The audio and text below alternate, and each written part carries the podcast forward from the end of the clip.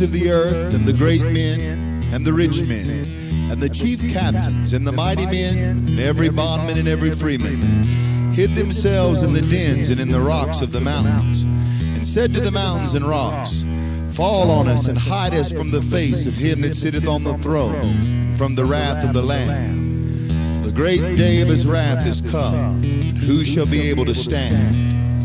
And I saw a great white throne, and him that sat on it, from whose face the earth and the heaven fled away. There was found no place for them. And I saw the dead, small and great, stand before God. And the books were opened, and another book was opened, which is the book of life. The dead were judged out of those things which were written in the books, according to their works. And the sea gave up the dead which were in it, and death and hell delivered up the dead which were in them. They were judged, every man according to their works. Death and hell were cast into the lake of fire. This is the second death. And whosoever was not found written in the book of life was cast into the lake of fire. Sinner man, where you gonna run to, sinner man? Where you gonna run to, sinner man? Where you gonna run to all on judgment day?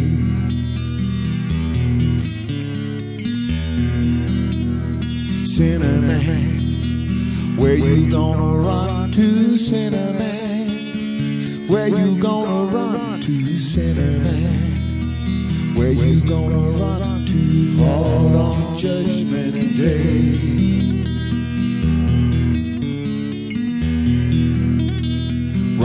To the rock, rock was a melting. Run to the rock, rock was a melting. Run to the rock, rock was a melting. All on judgment day.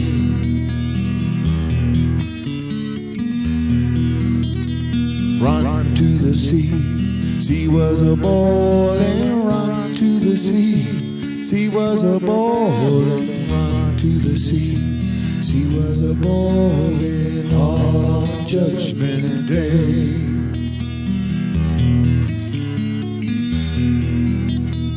Run to the moon, moon was a bleeding. Run to the moon, moon was a bleeding. Run to the moon. Moon was a bleeding all on judgment day.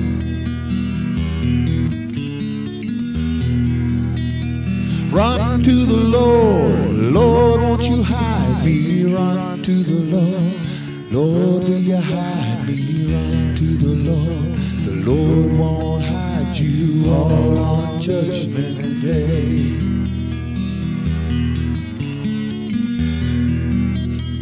Run to the devil. Devil was a laughing. Run to the devil. Devil was a laughing. Run to the devil. Devil was a laughing. All on judgment day.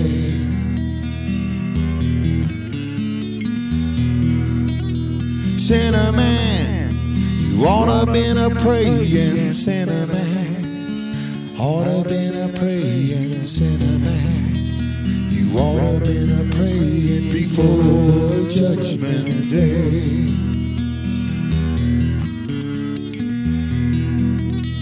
Sinner man, you should have found Jesus, sinner man. Should have found Jesus, sinner man. Should have found Jesus too late, it's a judgment day. Too late, it's a judgment day. Too late, it's a judgment day.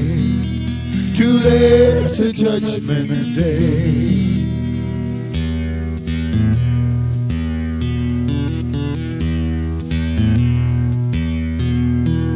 Son of Man shall send forth his angels. They shall gather out of his kingdom all things that offend, and them which do iniquity. They shall cast them into a furnace of fire. There shall be wailing and gnashing of teeth. Then shall the righteous shine forth as the sun in the kingdom of their Father. Who hath ears to hear, let him hear. It's judgment day. Too late, it's a judgment day. Too late, it's a judgment day. Too late, it's a judgment day. Too late, it's a judgment day. Too late, it's a judgment day. Are you ready for a judgment day? Are you ready for a judgment day? Are you ready for a judgment day? Are you ready for a judgment day? Too late, it's a judgment day. Too late, it's a judgment day.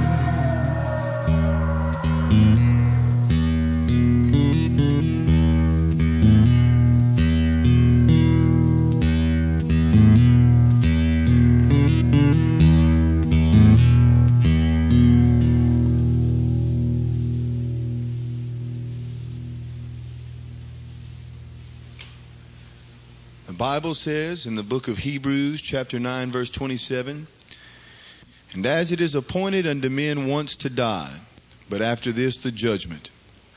I want to ask you right now, are you ready for the judgment? Are you ready to stand before God? The Bible says in 2 Thessalonians chapter 1, verses 7 through 9, The Lord Jesus Christ shall be revealed from heaven with his mighty angels in flaming fire, taking vengeance on them that know not God, and that obey not the gospel of our Lord Jesus Christ, who shall be punished with everlasting destruction from the presence of the Lord and from the glory of his power. Are you prepared, as the prophet Amos said, to meet your God, to give an account to your very Creator? Are you ready for Judgment Day? Are you ready to stand before your Maker? The Bible goes on to say in Malachi chapter 4 verse 1, For behold the day cometh that shall burn as an oven, and all the proud, yea, and all that do wickedly shall be stubble. And the day that cometh shall burn them up, saith the Lord of hosts. You will one day stand before God. You will one day give an answer and an account to your Maker. I want you to know today that you have an appointment that you cannot break, nor miss, nor reschedule. You have an appointment with God. Judgment Day. I want you to know in Hebrews chapter 10 verse 31 that it says it is a fearful thing to fall in the hands of the living God. The judgment of God is at hand. There is coming a day of reckoning, a day of harvest. For the Bible says God is not mocked. For whatsoever a man soweth, that also shall he reap. If he soweth to his flesh, he shall reap destruction. But if he soweth to his spirit, he shall reap eternal life. The judgment of God is at hand. Are you ready? Are you ready for that day, that fearful day when you will stand before God? You might say, I don't believe that. I don't believe that there is a judgment day. I don't believe that there is even a God, or I don't even believe in the Word of God, the Bible. Well, sir, I'll tell you right now that you are deceived because the Bible says, let every man be a liar, but the Word of God be true.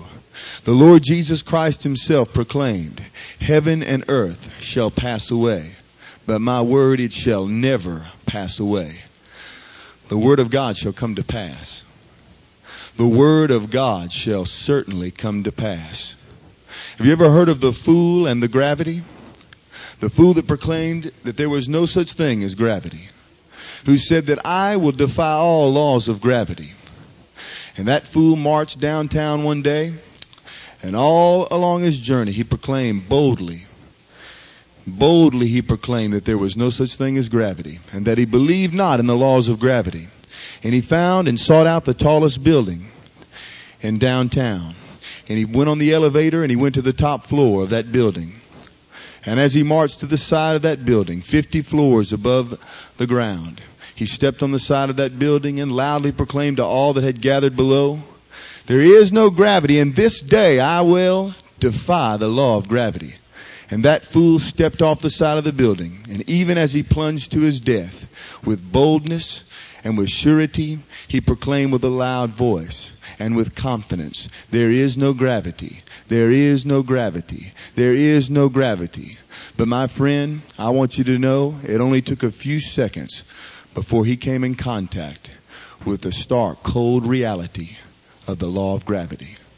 And I will proclaim to you today that whether you believe the Word of God or not, whether you believe there is a judgment day or not, it will still come to pass. You will one day stand before God. You are on a collision course with the judgment of God. And you might say, even if there is a judgment day, God is certainly too kind and too sweet and too loving to cast someone to hell, into hell. Well, I will say to you that you are deceived again. You are in error, my friend. Because listen to the words of our Lord Jesus Christ in Luke chapter 12 verse 5. But I forewarn you whom ye shall fear. Fear him which after he hath killed hath power to cast into hell. Yea, I say unto you, fear him. Again, the word of God goes on to say that many will stand before God that day, and he shall say, Depart from me, ye who work iniquity or sin. And he shall cast many into the lake of fire and brimstone. The Bible says that many, many will go to hell. And you might say, I don't believe that. I don't believe that most people will go to hell. I believe most people will be saved. Again, sir, you need to search the scriptures and seek the truth. For Jesus Christ again said in Matthew chapter 7, verses 13 through 14, Enter ye in at the strait gate, for wide is the gate, and broad is the way that leadeth to destruction. And many there be, many there be which go in thereat. Because strait is the gate, and narrow is the way which leadeth unto life, and few there be. He said, few there be that find it. Most people will go to hell and few people shall enter the kingdom of heaven. But I say it's not because it's the will of God. The Bible says in 2 Peter chapter 3 that it is the will of God that all men should come to repentance, that none should perish. That is the will of God. That's why God sent His Son, Jesus Christ, to die, to be the sacrifice for our sins. Jesus died for you and I. Jesus died so that we would not have to go to hell, but that we could be set free from the curse of sin. The Bible says that there would come forth a child, the Messiah, and his name would be Jesus, and he would save his people from their sins. Look what the Bible says in Matthew chapter 3. In those days came John the Baptist, preaching in the wilderness of Judea, and saying, Repent ye, for the kingdom of God is at hand. For this is he that was spoken by the prophet Isaiah, saying, The voice of one crying in the wilderness, Prepare ye the way of the Lord make his path straight. And that's exactly what this tape is all about. This is a voice from the wilderness speaking to you, commanding you to repent as God in the book of Acts commands all men everywhere to repent and believe the gospel. This is the voice of God speaking through me to you, the gospel of Jesus Christ. The Bible says in 1 Corinthians that the preaching of the gospel is foolishness to those who perish. The Bible says in that same chapter that God has chosen the foolishness of preaching that men might hear and believe and be saved. In Romans chapter 10 verse 14, we see it says, How then shall they call on him in whom they have not believed? And how shall they believe in him of whom they have not heard? And how shall they hear without a preacher? God has sent me and ordained me and called me to put my testimony and the preaching of the Word of God down on, on tape, that you might hear it, and the preaching of the gospel of Jesus Christ might be heard by you, that you might be set free from sin, that you might believe on the name of the Son of God and be delivered from sin. What I'd like to do is share with you a story, a story about a man that was bound by sin, a story about a man that was not ready for the day of judgment, a story about a man that was weak and sick and miserable and unclean. A man that had rebelled against God. A man that had rejected the Word of God and rejected the love that God had offered through His Son, Jesus Christ. A man that was very low and that was on the verge of death and destruction. But that same man Jesus Christ saved and set free. And it is not a testimony of that man, but it is the testimony of Jesus Christ. And that man is me. The man who Jesus Christ set free is me. And what I'd like to do is share with you my story of what Jesus did for me, my testimony, if you would. If you look in Revelations chapter 12, in verse 11, it says, And they overcame him by the blood of the Lamb and by the word of their testimony. They overcame who? They overcame the evil one, Satan, who has deceived the whole world, the Bible says. The Bible says, if our gospel be hid, it be hid from them that are lost, whose eyes and minds are blinded by the God of this world. And the God of this world is the prince of the air, Satan, who is cast out of heaven from, by God. And he is deceiving the whole world today and blinding the eyes of the wicked and the sinner from the glorious gospel of Jesus Christ.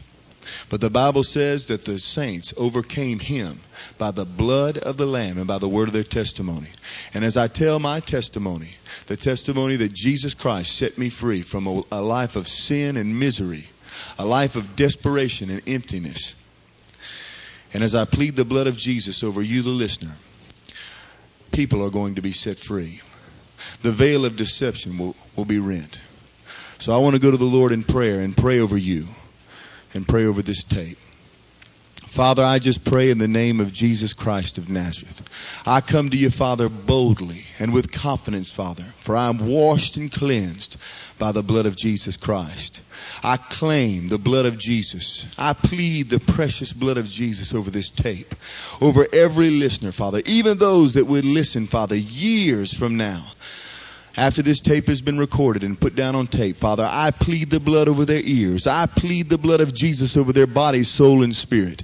I plead the precious blood of Jesus. Father, I thank you for the anointing, Father.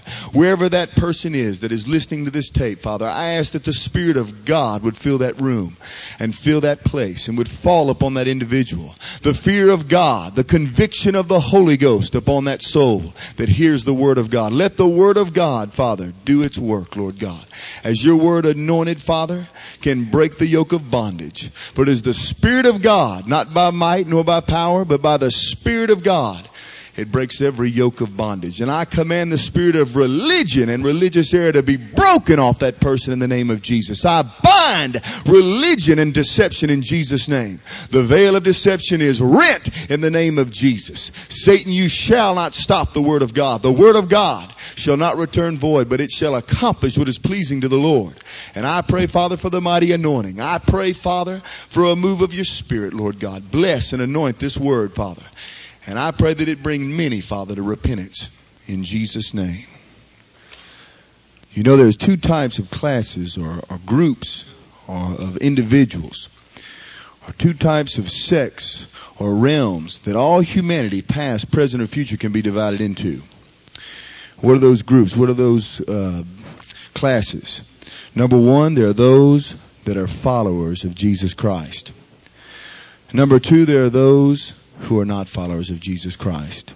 You know, our natural mind, our temporal thinking, uh, our culture says there are many other sects and realms of society.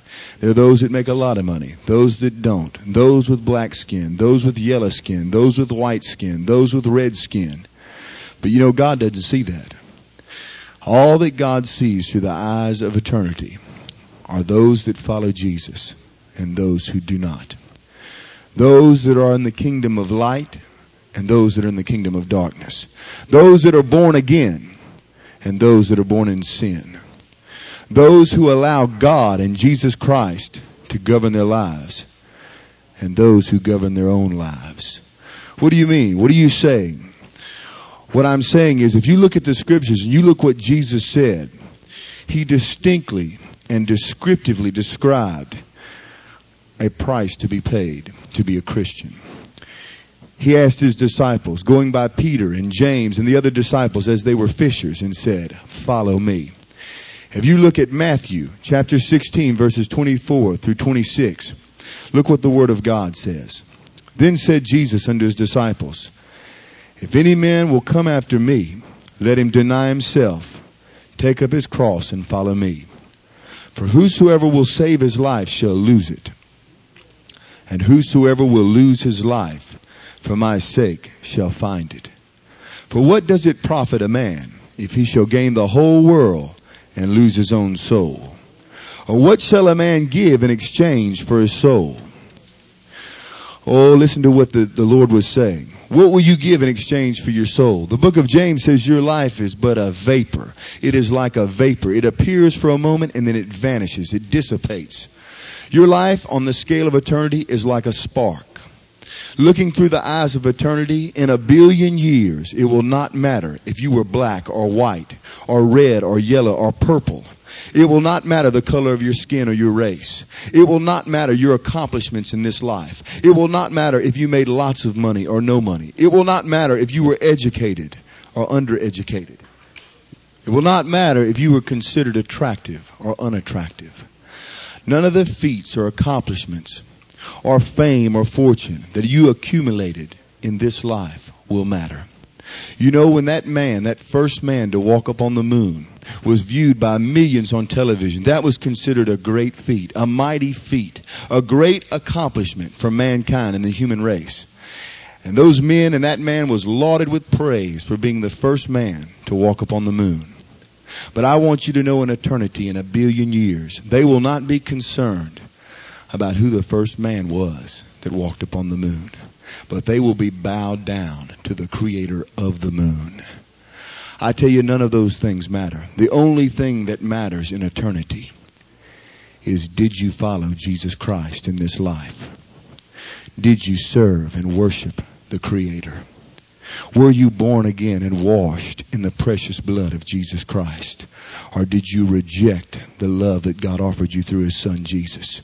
Did you choose your own way and make yourself God and reject Jesus Christ as Lord, your personal Lord of your life? And you know those two groups of indi- individuals, the believers and the unbelievers, the followers and those who do not follow. The latter group, those that do not follow Jesus, can be further divided into two different groups. Those who admit that they're not Christians, those who admit that they do not follow Jesus. And then there are those who are deceived and say they are Christians but are not. Those who say they are believers but are unbelievers.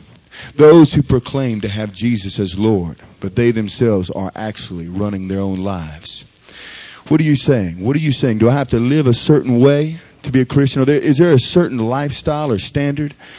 Can I perform works and earn my salvation? No, that's not what I'm saying. But the Word of God explicitly says that a Christian will be different. He will be separate from the world. He will live holy. Holiness is a byproduct of Jesus. Don't tell me that you have Jesus Christ in your soul, the creator of the universe. Don't tell me that you have the same God that made the moon and the stars that hang in the noon sky. Uh, the same God that told Moses, stretch out your rod and the whole ocean split wide open. The same God that said, Lazarus, come forth. And the dead man walked, walked out of the grave. Don't tell me that you have that same God and you're not different. If that God resides within your body, my friend, you shall be different. And everybody will know it. Look at what the Word of God says in 1 John chapter 2, verses 3 through 4. And hereby we do know that we know him, if we keep his commandments. He that saith, I know him, and keepeth not his commandments is a liar, and the truth is not in him. Look what our Lord and Savior Jesus Christ said in chapter 7 of Matthew, verses 16 through 20. Even so, this is the Lord speaking, even so every good tree bringeth forth good fruit, but a corrupt tree bringeth forth evil fruit. A good tree cannot bring forth evil fruit, neither can a corrupt tree bring forth good fruit. Every tree that bringeth not forth good fruit is hewn down and cast into the fire. Wherefore, by their fruits ye shall know them. Not every one that saith unto me, Lord, Lord, shall enter into the kingdom of heaven, but he that doeth the will of my Father, which is in heaven. Many will say to me in that day, Lord, Lord, have we not prophesied in that name? And in thy name have we not cast out devils? And in thy name done many wonderful works? And then will I profess unto them, I never knew you. Depart from me, ye that work iniquity. Look at 1 Corinthians chapter 6, verse 9. Know ye not that the unrighteous shall not inherit the kingdom of God? Be not deceived, neither fornicators, nor idolaters, nor idolaters, nor effeminate, nor homosexuals, nor thieves, nor covetous, nor drunkards, nor revelers, nor extortioners shall inherit the kingdom of God. Look at the book of Revelations, chapter 21, verse 8.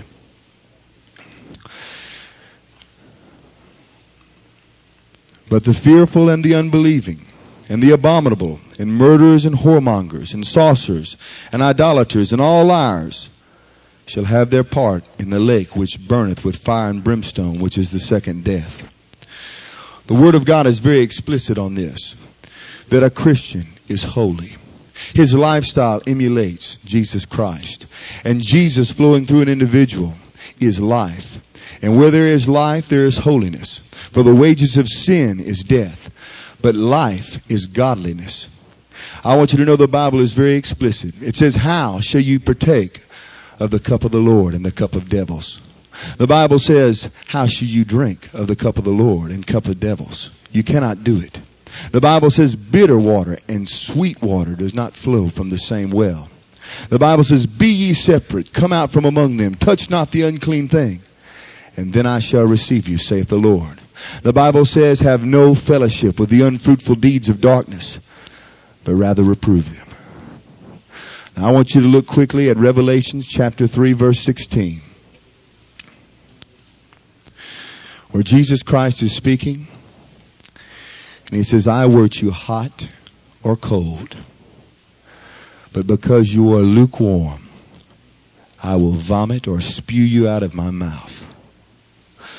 And thus, the three classes of individuals the hot, the cold, and the lukewarm. The believer, the unbeliever, and the hypocrite. And I want you to know in my testimony, in my life, in every period, in every moment of my life, every breath that I took, I was in one of these three conditions. You who is listening to this tape, you are in one of these three conditions. Every human being that has ever walked the planet of the earth, who's ever drawn breath and oxygen in their lungs, has been in these three conditions. And all throughout my life, I was one or the other. I've walked the, the mill of the sinner, of the unbeliever. I've carried the load of sin and totally rejected the idea of a God, or at least the God of the Bible, and rejected the idea of repentance and being born again and following Jesus Christ. And I've walked the way of the hypocrite and, and proclaimed Jesus as my Lord, but truly in my heart not surrendering. Truly in my heart still bowing down to idols of selfishness. Not forsaking sin and not following Jesus, but rather just occupying a church pew, calling the name of Jesus, but never no miracle or deliverance from salva- from sin no salvation, no true repentance, no miracle working of the power of God to set me free from sin. I was raised in a, in a home that believed the Word of God. From my very youth, as a small child, I was taught that the Bible was the Word of God. I went to church every Sunday. I went to Sunday school. I went to the main service. On Sunday evenings, I went to training union. I went to the main service at night. I was usually part of the choir. On Wednesdays, I went to the midweek service. I read the Bible. I prayed. I prayed over my food. I believed that Jesus was the Son of God. I, I believed that. And I was raised in that type of environment. And I thank God for that. I thank God that I was taught, at least, that the Bible was the Word of God. And as I was growing up, I grew up here in Baton Rouge at a very young age, between possibly eight or ten years of, of age, at a crusade, I walked forward and said a prayer and accepted Jesus Christ as my Savior. I don't know if I accepted Him as Lord, but I accepted Him as Savior. And in that childlike faith, God dealt with me. And He did move in my life. And, and Jesus was revealed to me, and the Scriptures were open to me. But because I really didn't have an exam- example to follow, because I really didn't have anyone really living Jesus, really excited about Jesus. living before me. It wasn't soon before I was backslidden. It wasn't long before I was back in the world. And because I sat under truth, and because I continued to go to church, and because I was uh, continued to be active in the youth groups and in the youth camps and every facet of the of the church, and I constantly heard the word of God, I was hardened against the gospel. And those desires for sin and those desires, those wicked desires within my nature begin to be excited and inflamed. But because it was because I sat under truth. You know, you must be warned of what Jesus said in the Gospel of Mark chapter 4. He said, Take heed what ye hear. With what measure ye meet, it shall be measured to you. And unto you that hear shall more be given. For he that hath, to him shall be given. And he that hath not, from him shall be taken, even that which he hath. But because I wouldn't hear the word of God, because I wouldn't heed it, amen, you understand what I'm saying? I sat in churches and heard the truth, but I did not take heed. I did not take heed to the Word of God. I didn't obey the Word of God. I didn't surrender to the Word of God. And because of that, I was turned over to deception. And I continued to go to church and continued to profess Christianity. But my life was filled with sin. And I, my heart was filled with the love and hunger for sin. At a very early age, I was introduced to pornography. The boys around where I lived, the boys in my neighborhood, introduced to me introduced me to all types of pornography the playboys the penthouse the filth the smut even hardcore pornography and I was turned over to perversion. At a very early age, the devil shackled and chained me in that type of perversion. From even the sins of masturbation on up to things that would be unlawful for me to speak, things that are so dark and so wicked, it would not do anyone any benefit for me to share. I'm not proud of those things, but I thank God for God's forgiveness. I thank God that I uh, was to come to the Lord Jesus Christ and be washed and cleansed of those things. But from an early age, I was in bondage to that type of thing. And I participated in those things up until the time that I was saved. At an early age, I was introduced to alcohol and drugs. Uh, even uh, as young as an early teenager, I began to sneak out at night and drink with other other boys in my neighborhood. My parents unaware. And at night I'd sneak out and put pillows under the, under my bed covers and look like I was still in the in the in the room asleep. And I'd sneak out and roam the neighborhoods at night, drinking, living in rebellion, being influenced by the music of the day, rock and roll, and, and the rebellious attitudes of that music, filled with sensuality and lust. That music also having a great effect on my life a, a hatred for authority and for discipline and for order. And my schoolwork suffered. I was undisciplined. My attention span was, uh, I had no attention span. And in school, I, I did little more than just barely make it, just skimmed by. Had no discipline, no desire, no motivation. I was empty. I had no peace. I didn't know what I was going to do in life. But I had become deceived. And what I had rejected and turned away from, that was the very thing that I needed. That was the very thing that would set my life in order. But I was hardened against the gospel. I turned my back on Jesus Christ and began to seek in the world. I set my eyes upon the world and I began to look to and fro and taste everything that came my way. I tried this and I tried that. I continued to go down the road of debauchery and drunkenness. And when I entered high school, I was an athlete. I became popular, very popular in the school that I was in.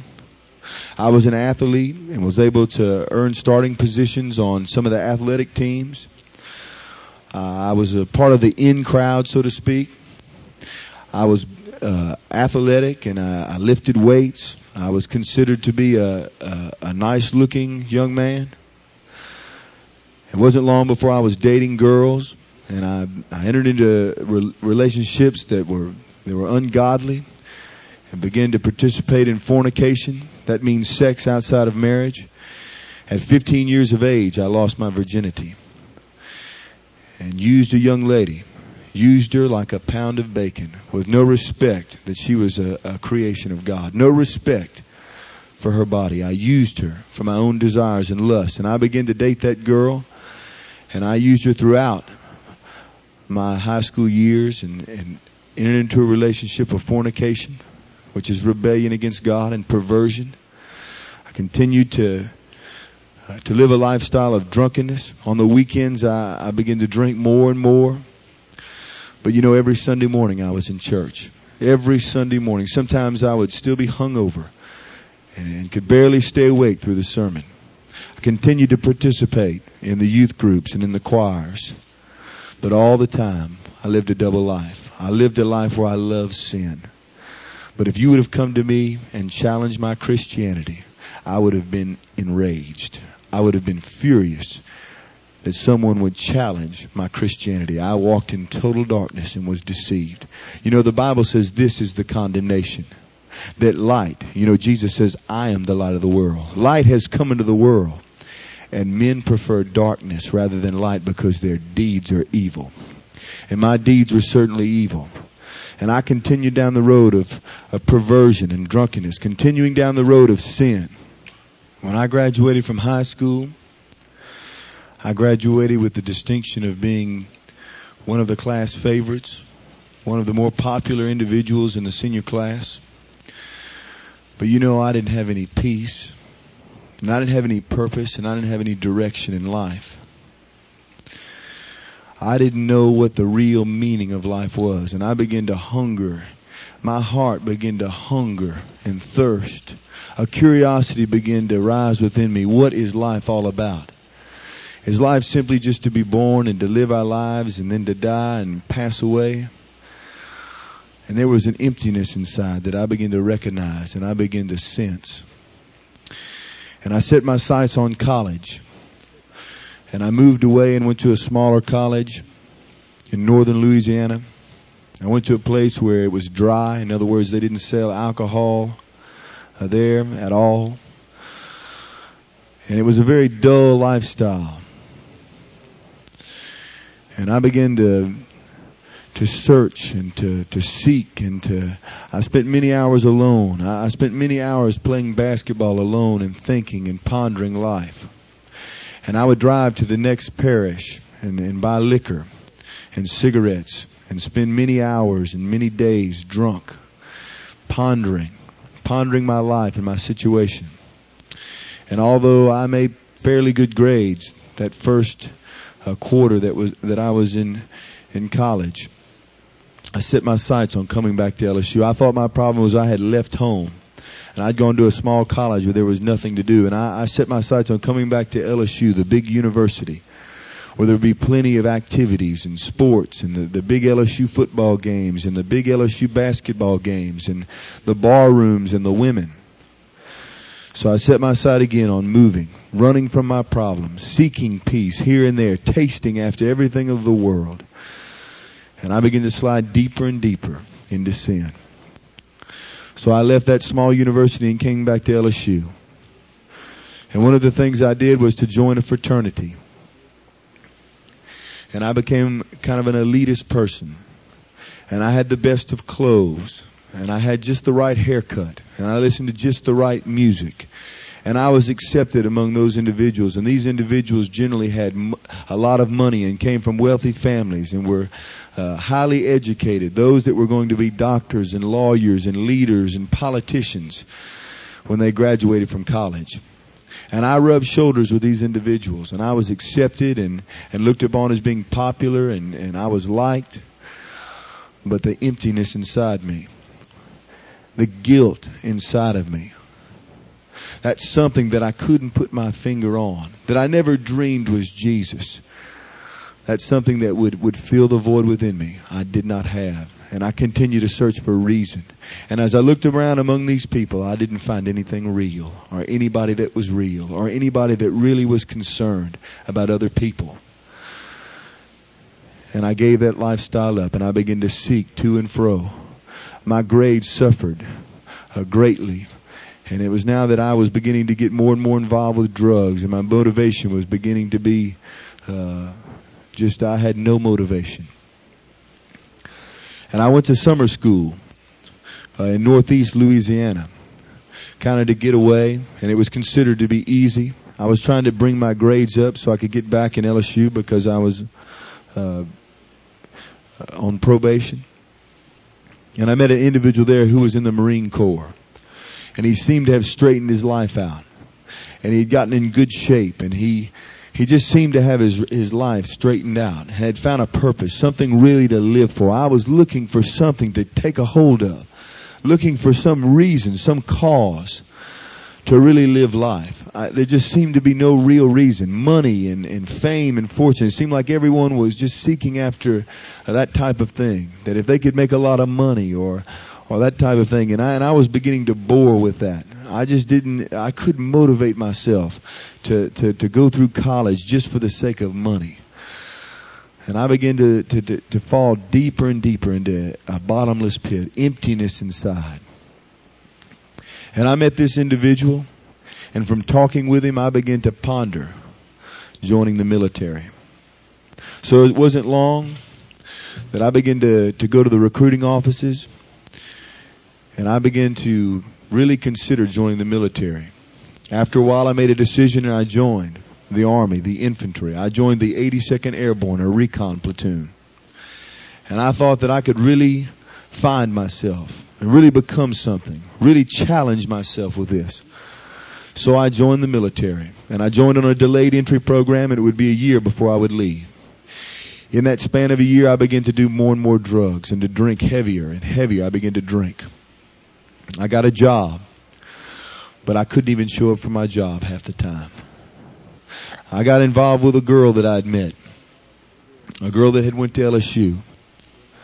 And because of the fear of moving away and joining the army, and even the fear of getting a real short haircut and changing my appearance, it scared me. I was frightful. And the thought of maybe going without a, a woman in my life, that really frightened me.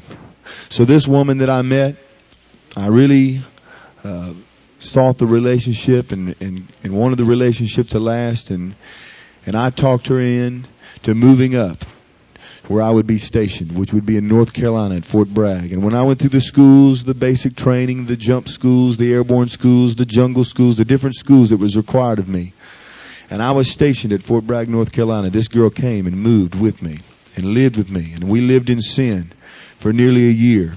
And after this, we were married. And in my days in the military, after I had received my jump wings, after I'd seen, received my red beret, after I had gone through jump school and accomplished all the things that I wanted to accomplish in the military, I felt no more the man that I was before I left.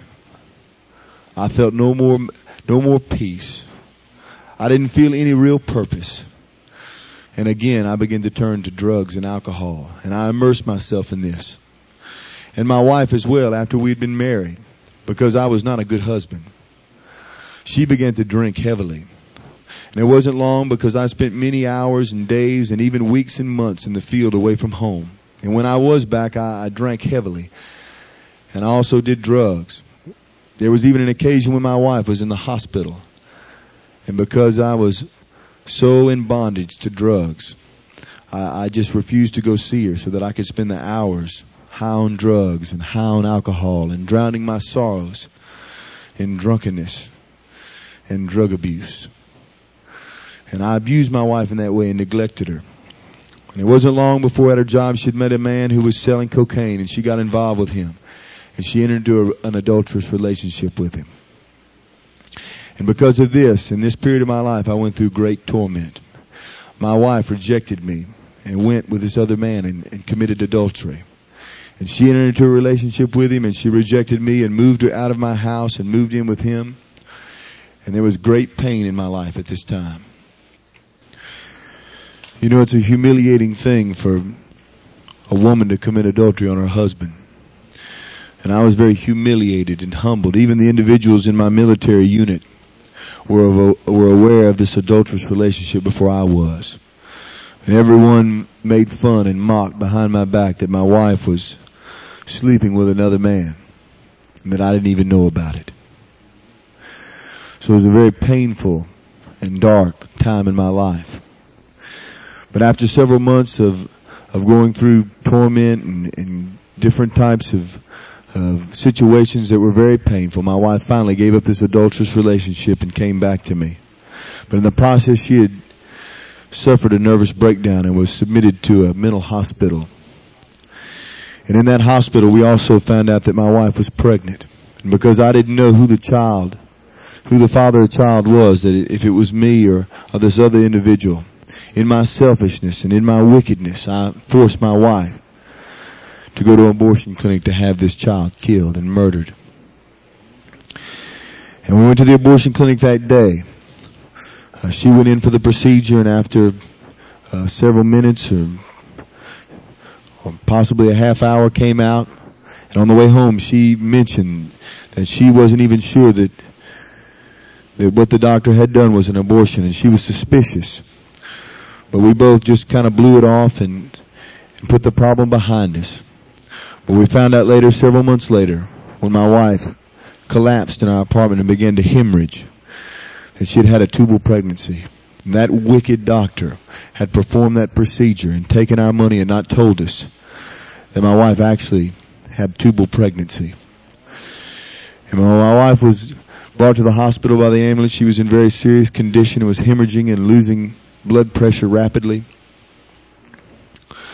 She was in the hospital for several weeks and then submitted back into the, in the mental hospital. I was able to secure a discharge from the army on the basis of my wife's mental condition. That she was going through great depression and trial and, and that me continuing in the military would, would hinder her recovery. So I was given a medical discharge, which is an honorable discharge, but nevertheless early. And we packed our things together and came back to Baton Rouge. And my wife made a new dedication to our marriage. But I had not really forgiven her and the pain was deep, deep set in me, the pain and the humiliation. And inside there was much anger towards her. And we got back here, we both got jobs at a, at a local restaurant. And I was a waiter there. And I began to steal from that company and, and take money from that company. And I had to be at work at five in the afternoon and I would work from five until possibly 11 at night.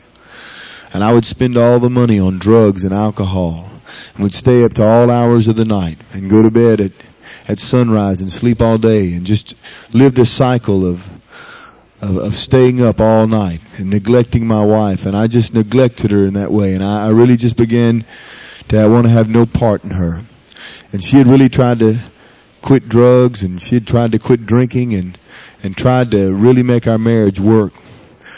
And the more I did drugs, the more she hated it. And the more she hated me and, and spoke out, hated me using the drugs. And the more she spoke out against me using the drugs, the less I wanted to be around her because uh, drug use had just become an idol to me. And I just bowed down at the altar of drug usage. And it wasn't long before we were separated. And finally our marriage ended in divorce. And I continued to follow after this lifestyle. And I had no purpose. I had no peace. I had no direction in my life. I just went endlessly from one restaurant to the next, being a waiter. That's the only job I could seemingly hold where I only had to work a little bit at a time. And in that business, I, I was able to go to the bar and drink and, and managed to, to somehow hold that job in my drug addiction and alcoholism. At one time I worked at a restaurant where, with another individual who had been in, in the state mental home and he was diagnosed paranoid schizophrenic and, and manic and, and every other kind of severe mental illness he was labeled as having. And this person was so confused and so uh, lost and it didn't take you long. You talked to him for a few minutes. You knew that he was, he was out of his mind. He had spent three years in, in a straitjacket and, and pumped up on Haldol in one of these state mental homes. He had been abused all his life and his life was in a total shambles. And I began to date a girl that was also working with us who had been raised in a Christian school And she was not right with God. And we had entered into a, a perverted relationship, a relationship of fornication, and she almost lived with me in my apartment. But she had been raised in the truth. And she had not been long that she had graduated from high school and graduated from that Christian school and she could still remember the things that were taught her. And she convinced me to try to take this young man in my home and help him.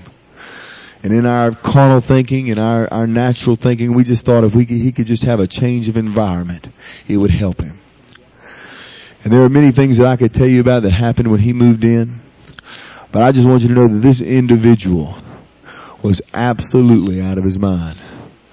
Most people did not even want to have anything to do with him. It was only uh, because he knew the owner. His his his parents were friends with the owner of the restaurant that we worked at. Otherwise, he could not have held a job. He also did drugs and alcohol. And he was so handicapped and so dependent on others and he could barely even hold a conversation. He would go from one minute talking about something that happened 2,000 years ago. He would hallucinate and see spiders crawling up the wall and, and, and giant rats and things of that nature. Just all types of, of craziness. And like I said, I could go into a lot of uh, different things that happened. But I was trying to get this individual help. And this girl suggested I bring him to this church that she was raised in. And I brought him there and eventually he accepted the Lord Jesus Christ. And I was in the room that day that he received the Holy Ghost. And I want you to know that they laid hands upon him and the Spirit of God fell upon that man. And I could see the moving of the Spirit of God. I could literally see it with my eyes he began to shake from the top of his head. And it just moved gradually down the body. Every nerve, every muscle in his face, in his eyelids began to quiver and shake. And tears began to run down his face. And he just lifted his hands up to heaven. He began to cry out to God and say, Jesus, save me.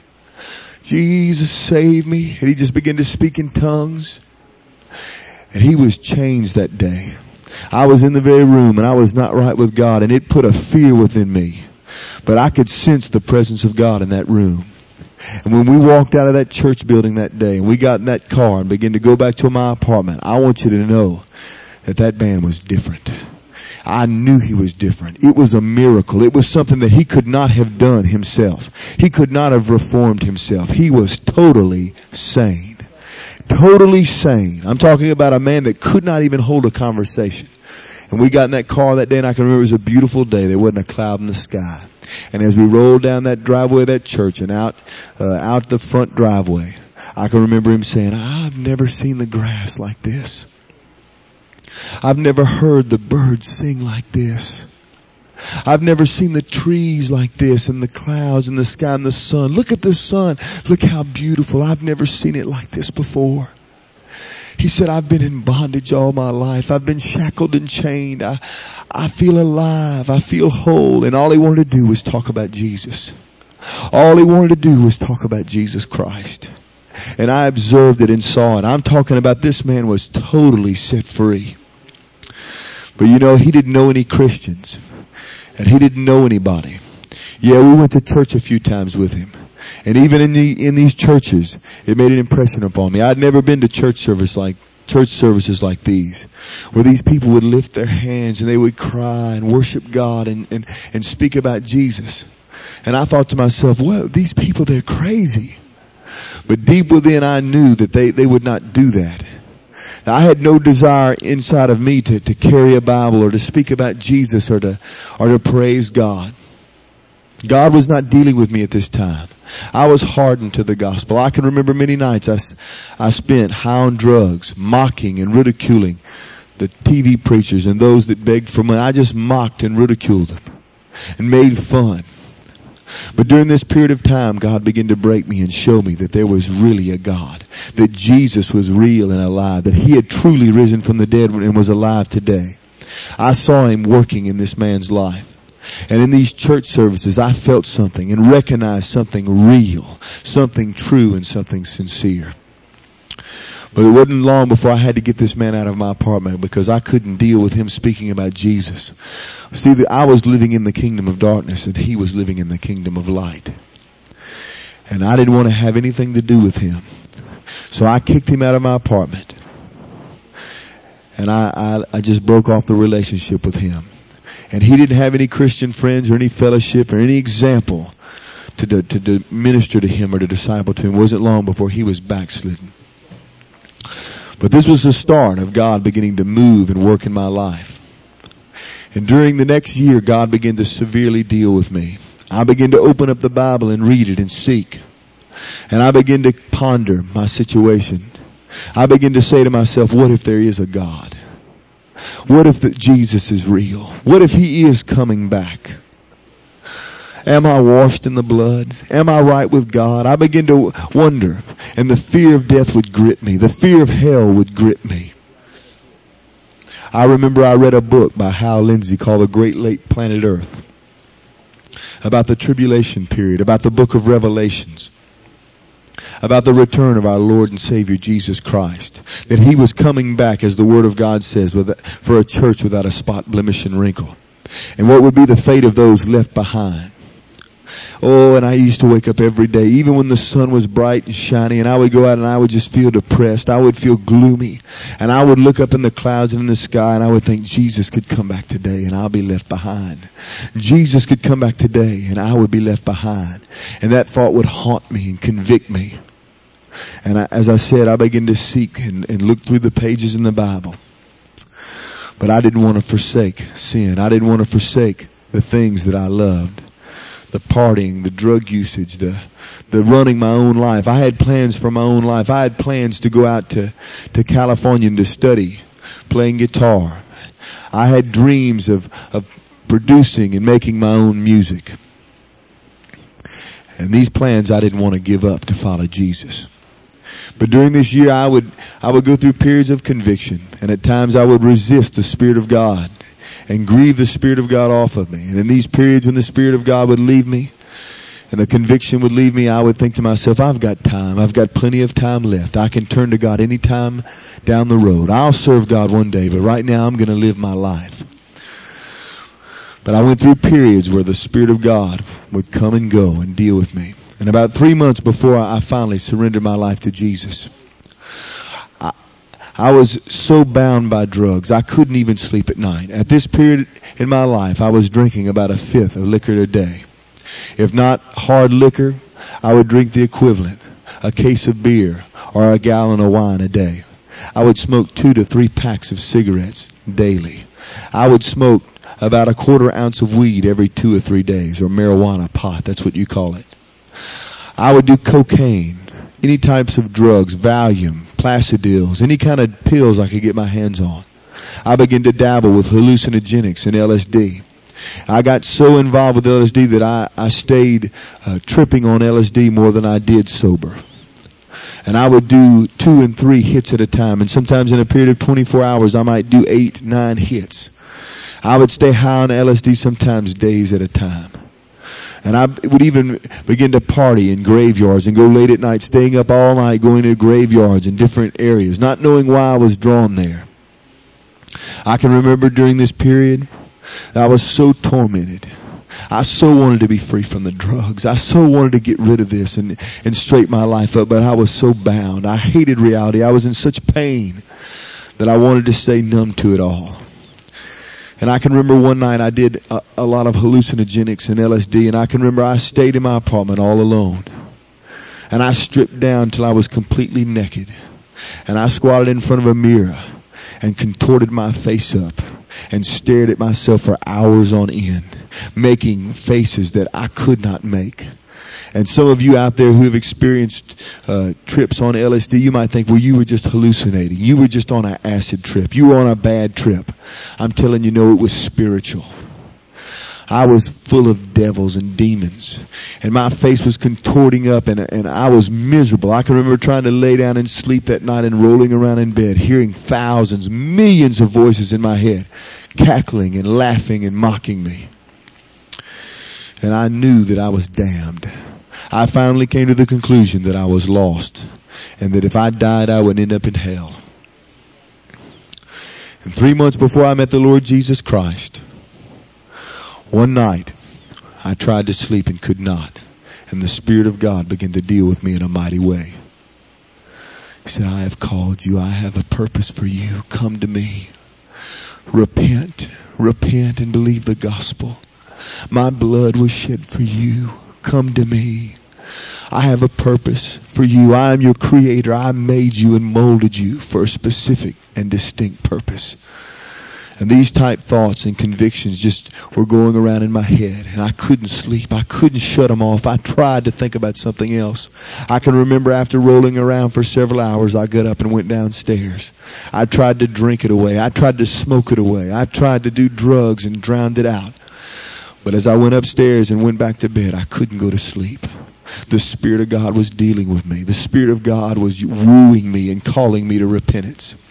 And finally I sat up in bed and said, Lord, I will do anything you want me to do. And when those words left my mouth, I immediately went to sleep. But when I woke up the next morning, I said, no, I can't do it. I'm not ready to do it. I still have plans for my own life. And I just rejected the Spirit of God and turned my back on the commitment I had made. And the Spirit of God was grieved away from me. For the next several months, I entered into a hardened state and thought that possibly later I would serve God, but I was not interested. I got a new job that I worked 12 hours by myself. I worked shift work. I'd work three days on and two days off. Two days on, three days off. At the time I was, uh, another individual and I would spend all my time off, high on drugs, playing music, playing all types of music, demonically inspired music. We would sit up hours on end playing music and drinking. And I told him one night, I told him, I said, I know what I need. I know what I need to do to have peace. I know what I need to do. God is dealing with me. I know that I have a purpose and a calling, that God wants to use me. But I've been rejecting His voice. And I can remember this man thinking that I was crazy, that I'd taken too many drugs. And he just blew it off and, and considered it uh, something that I'd said under the influence of drugs. But I began to realize that God was dealing with me and that it was time for me to come to the Lord. And one night I went into work. I worked 12 hours by myself and when I stepped into the place that I worked, God stepped into the room and so did Satan. And there began to be a struggle for my soul. And God began to deal with me like He's never dealt with me before. He began to show me my condition. And I saw myself as God saw me. Wicked and unclean. I saw myself raising a fist of rebellion in the face of Jesus Christ. Saying, I'll not serve you. Away with the blood of Jesus. I don't want it. I began to see myself every time I'd sinned, every time I had fornicated, every time I'd used the name of the Lord in vain, every time I had stolen, every time I had lied, every sin that I'd committed, that I'd turned my back on God and that I was an abomination in the sight of God. And oh, it just, the weight of sin, I felt the weight of sin upon my back. And for three days and three nights, I felt this horrible conviction. I thought I was going to lose my mind if I didn't get right with God.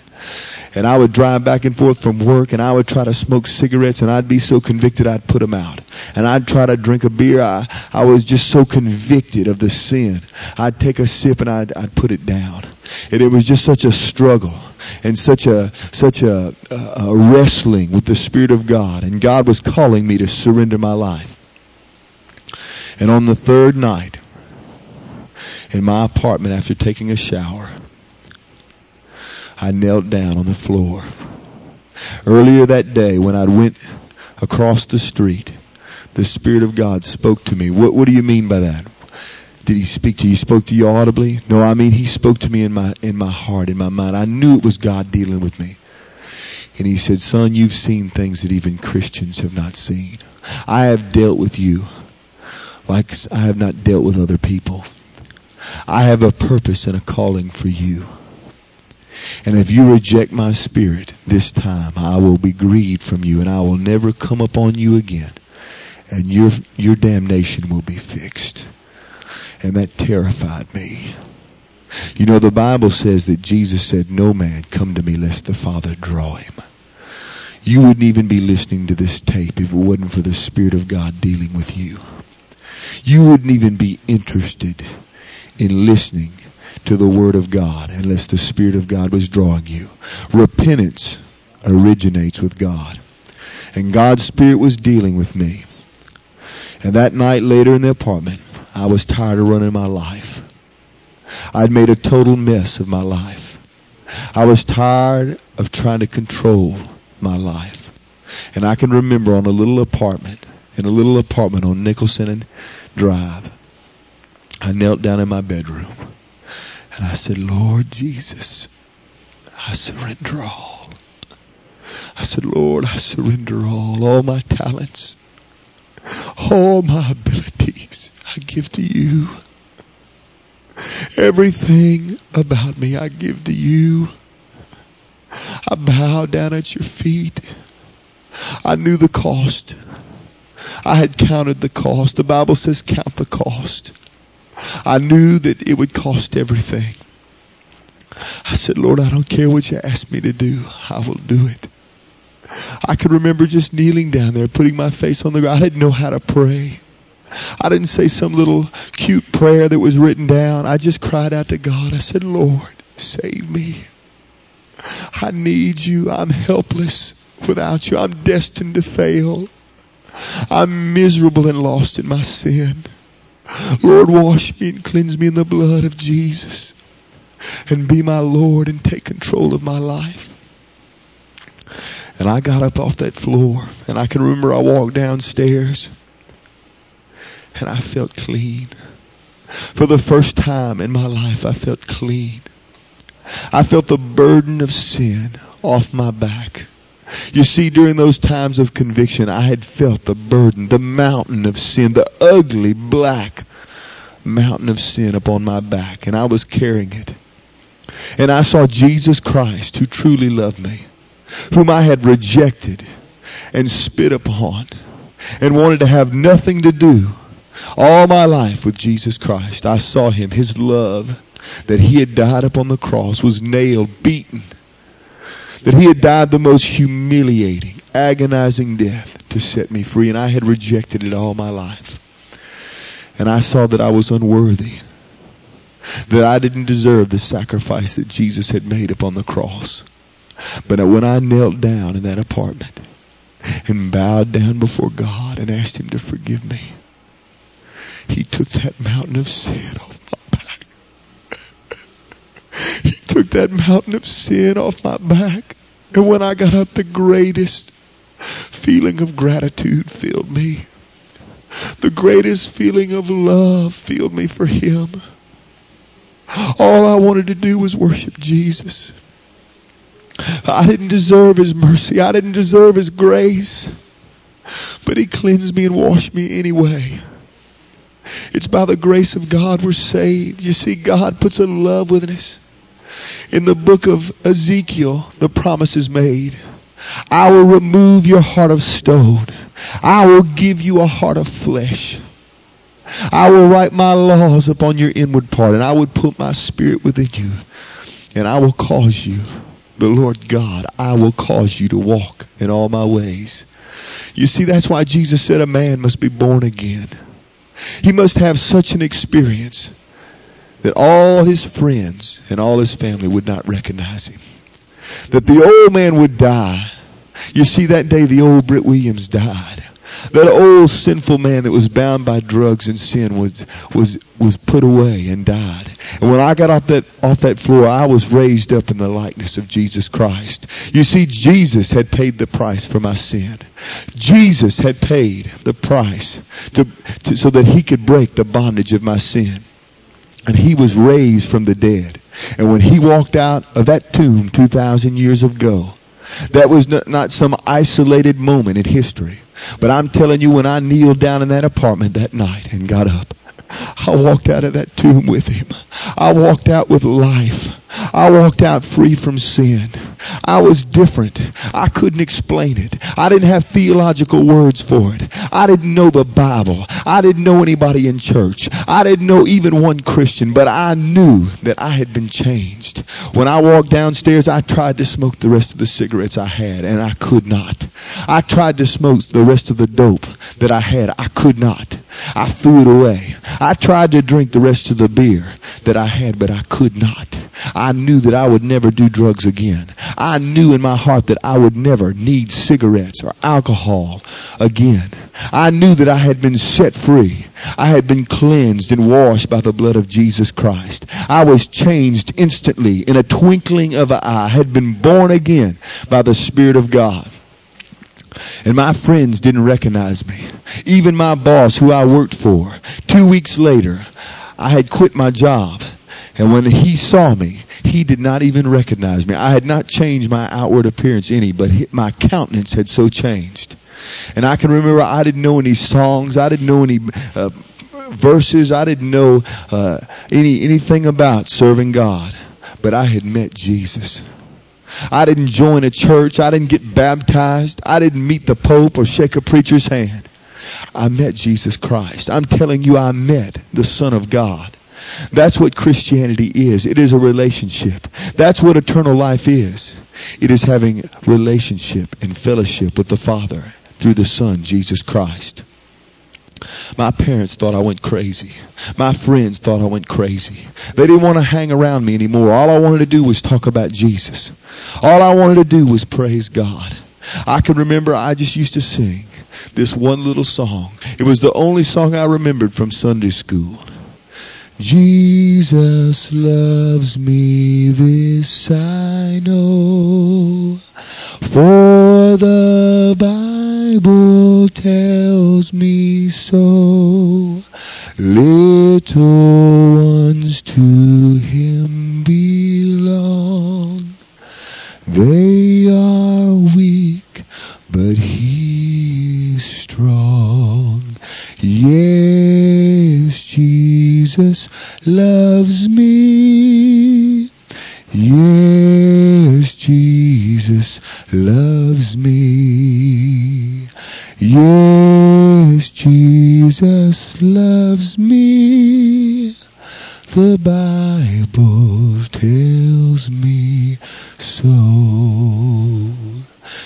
only song I knew. And I would sing it over and over again. Over and over again. Tears running down my face. Tears running down my face. I want you to know that God restored my life. He gave me a new wife. He gave me a marriage that was godly, ordained and sanctioned by the Word of God. He gave me a new job. He healed my mind and healed my body. He delivered me from sin and He called me to preach. My life has never been the same. My life has never been empty again. The emptiness and the void inside has been filled by Jesus Christ. I now have a purpose, an eternal purpose. Now I'm filled with the peace of God, the love of God. I've met Jesus Christ. I'm here to testify to you today that I have met the Son of God. And that is the desire of God for you, that you would meet the Son of God. He died for you. He shed His blood for you, that you might have fellowship with the Father through Jesus Christ. His blood was shed that you might be set free from the bondage of sin. You might say, no, I, I'm not in bondage to sin.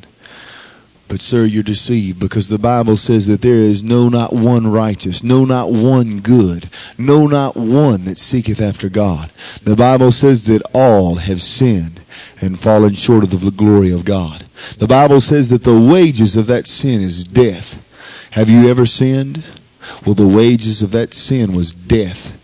And you are dead in your sins and trespasses and you are in need of life. And Jesus Christ is the life that you need.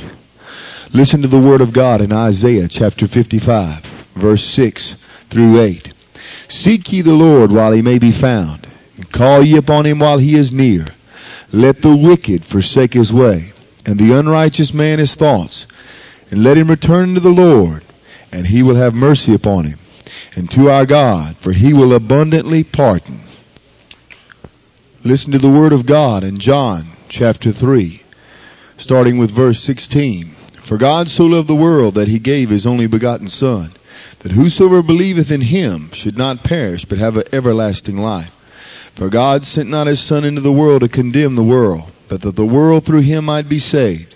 He that believeth on him is not condemned, but he that believeth not is condemned already, because he hath not believed in the name of the only begotten Son of God. And this is the condemnation that light is come into the world and men love darkness rather than light because their deeds were evil. For everyone that doeth evil hateth the light, neither cometh to the light lest his deeds should be reproved. But he that doeth truth cometh to the light that his deeds may be manifest that they are wrought in God.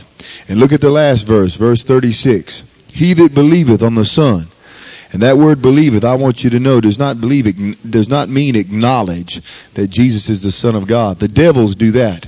The Bible says in James chapter 2 that even the devils believe there is one God and they tremble with fear. But they're certainly not saved, nor are they going to heaven because they don't obey the gospel and they don't make Jesus the Lord of their life. That word believeth means to totally trust upon, to throw yourself upon. Amen. It means something more than just acknowledging that Jesus is the Son of God. Verse 36 says, He that believeth on the Son hath everlasting life, and he that believeth not the Son shall not see life, but the wrath of God abideth upon him. Look what Jesus said in Luke chapter 13, verse 3. The Lord Jesus speaking, saying, I tell you, nay, but except ye repent, ye shall all likewise perish. Look at the Gospel of Mark, the Lord Jesus Christ speaking again in, in chapter 16, verses 15 through 18. And he said unto them, Go ye into all the world and preach the gospel to every creature. He that believeth and is baptized shall be saved, but he that believeth not shall be damned. And these signs shall follow them that believe. In my name they shall cast out devils. They shall speak with new tongues. They shall take up serpents of any deadly thing. If they drink any deadly thing, it shall not hurt them. They shall lay hands on the sick, and they shall recover. Look at the book of Revelations, the last chapter in the Bible. And look what it says in verse 17. And the Spirit and the bride say, Come. And let him that heareth say, Come. And let him that is athirst come. And whosoever will, let him take the water of life freely. Jesus Christ offers you life. Jesus Christ offers you freedom from sin. He said, ye shall know the truth, and that truth shall make you free. Jesus Christ, His hands are extended. He offers you life. What will you do with the blood of Jesus Christ? In the book of Revelations, the third chapter, the 20th verse, Jesus again saying, Behold, I stand at the door and knock. If any man hear my voice and open the door, I will come into him and I will sup or commune with him and he with me. I want you to know right now, you that is li- you that are listening to this tape, the Son of God is calling you to repentance.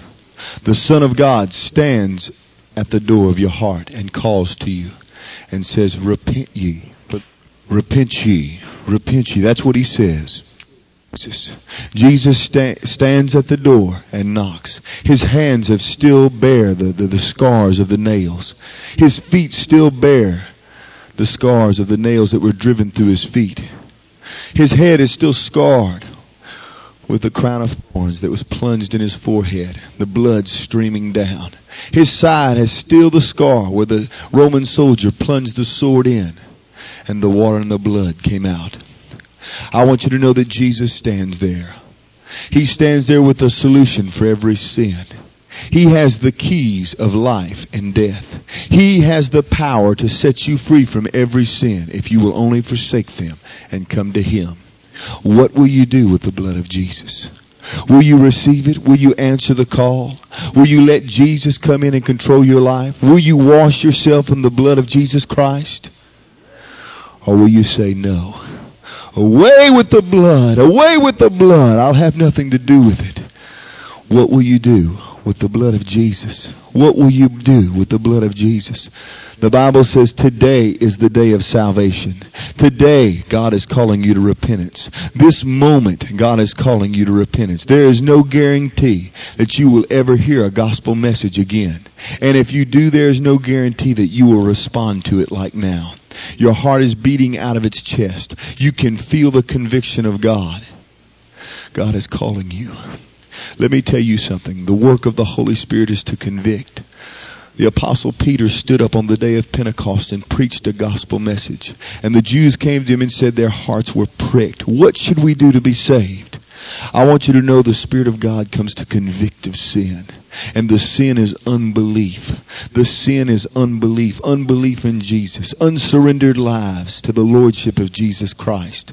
And the Holy Spirit convicts and irritates the heart so that the heart will recognize that it needs Jesus.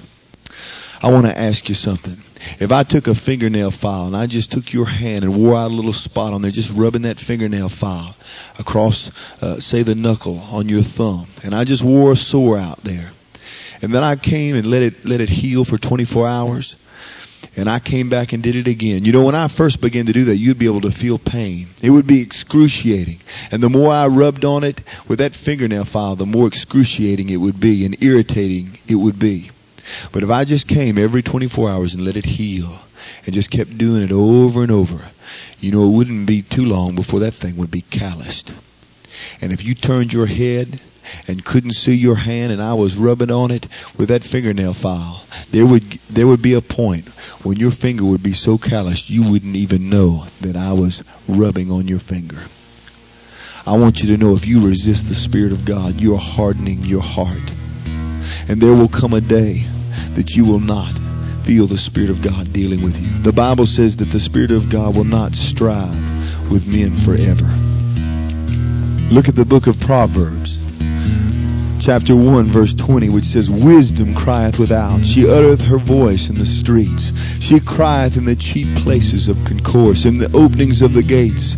In the city she uttereth her words, saying, How long, ye simple ones, will ye love simplicity? And the scorners delight in their scorning, and the fools hate knowledge. Turn you at my reproof. Behold, I will pour out my spirit upon you. I will make known my words unto you. But because I have called and ye refused, I have stretched out my hand and no man regarded. But ye have set at naught all my counsel and would none of my reproof. Then I also will laugh at your calamity. I will mock when your fear cometh. When your fear cometh as desolation, and your destruction cometh as a whirlwind. When distress and anguish cometh upon you, then shall they call upon me, but I will not answer. They shall seek me early, but they shall not find me. For that they hated knowledge, and did not choose the fear of the Lord. They would none of my counsel. They despised all my reproof. Will you despise the counsel of God this moment? Will you despise the wooing and conviction of the Spirit of God? Will you reject the blood of Jesus and the fear of the Lord even now?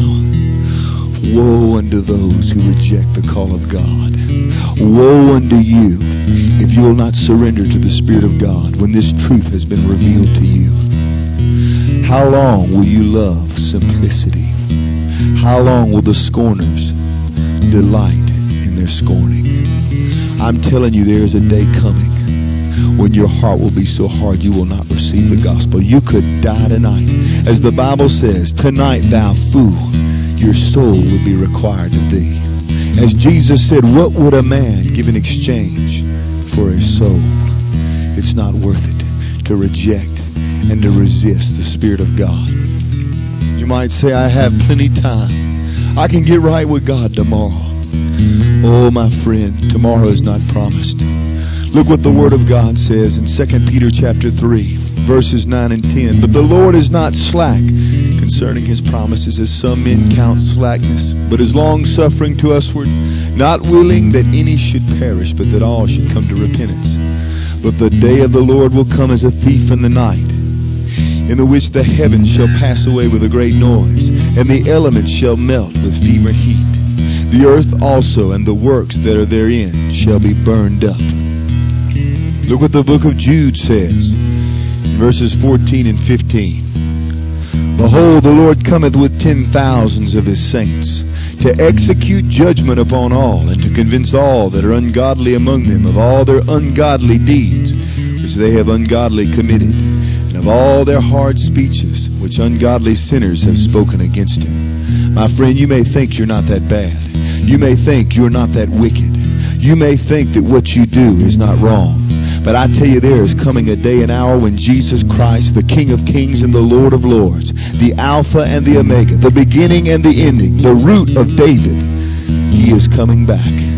He is coming back on a white horse, and he is going to convince all sinners of their wickedness. There is coming a day of judgment, my friend. There is coming a day of reckoning. Are you ready for the day of judgment? Are you ready to stand before God? Oh, I beg you to examine yourself. I beg you to ponder your fate. You don't know your fate if you reject the love of God, if you reject the sin offering of the Lamb of God, who is without spot, blemish, or wrinkle, the Christ, the Messiah, Jesus, Jesus, Jesus. Yes, he's coming back. Jesus is coming back. The first time he came as a lamb. Oh, he carried a cross of mercy, a mercy, a cross of mercy for you and me. But this time he is coming back carrying a sword of judgment.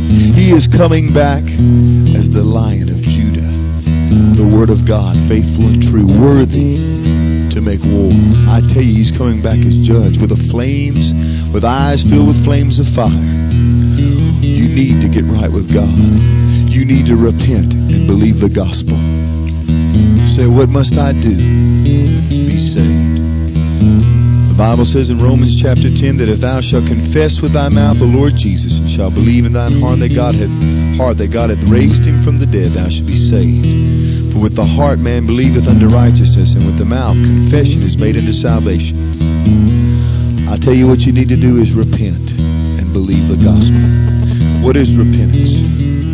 True repentance sees oneself desperately lost. It's a feeling of unworthy, of unworthiness deep sorrow for the sins one has committed in disobedience to God, which is what a wretched lifestyle of sin. It means asking God to forgive you, turning away from sin and rebellion, and humbly surrendering yourself to God and starting to obey Him. Repentance means a total change in lifestyle and direction. You no longer run your life, you allow Jesus Christ, the Messiah, the Son of the living God to be the Lord and Savior of your entire life. You make a decision and a commitment to the Lord Jesus to completely change the way you're living. Until you repent and receive the Lord Jesus Christ and commit your life to follow Him, you are indeed lost. My friend, I'm not going to beg you, and God is not going to beg you. God commands you to repent. Right now, I'm going to ask you to make a decision. The Bible says that God has set blessings and cursings before you. He has set life and death before you. Choose this day whom you shall serve. Will it be the Lord Jesus Christ or will you continue in your selfish lifestyle in servitude to the devil? What shall you do? If you want to serve Jesus Christ, if you want to repent, I'm going to tell you, I cannot save you. I cannot help you. A preacher cannot help you. A church cannot help you. Only Jesus Christ can set you free from sin. And if you want to, to repent and make Jesus the Lord of your life, I want you to bow down right now, kneel down, and go to God in prayer. And I want you to pray to God. Don't pray to me. And I'm just going to give you a format. I'm going to give you an example, a, a prayer that you can pray. And just pray this with me to God. Dear God, I see my need of your forgiveness. I confess and forsake my sins, asking for your mercy extended through the death and resurrection of Jesus Christ. I yield my life to him to be my Lord and Savior and vow with your help to read your word daily and obey what I read. In Jesus' name I pray. Amen. If you reject the message that I've given you and you reject the word that I've spoken to you, I want you to pray this prayer with me. God, I refuse to acknowledge my sins, nor will I obey your commandment to repent. I am the fool spoken of who heard your sayings and did not obey them. On judgment day, I will have no one to blame but myself. Only hell will convince me of my error.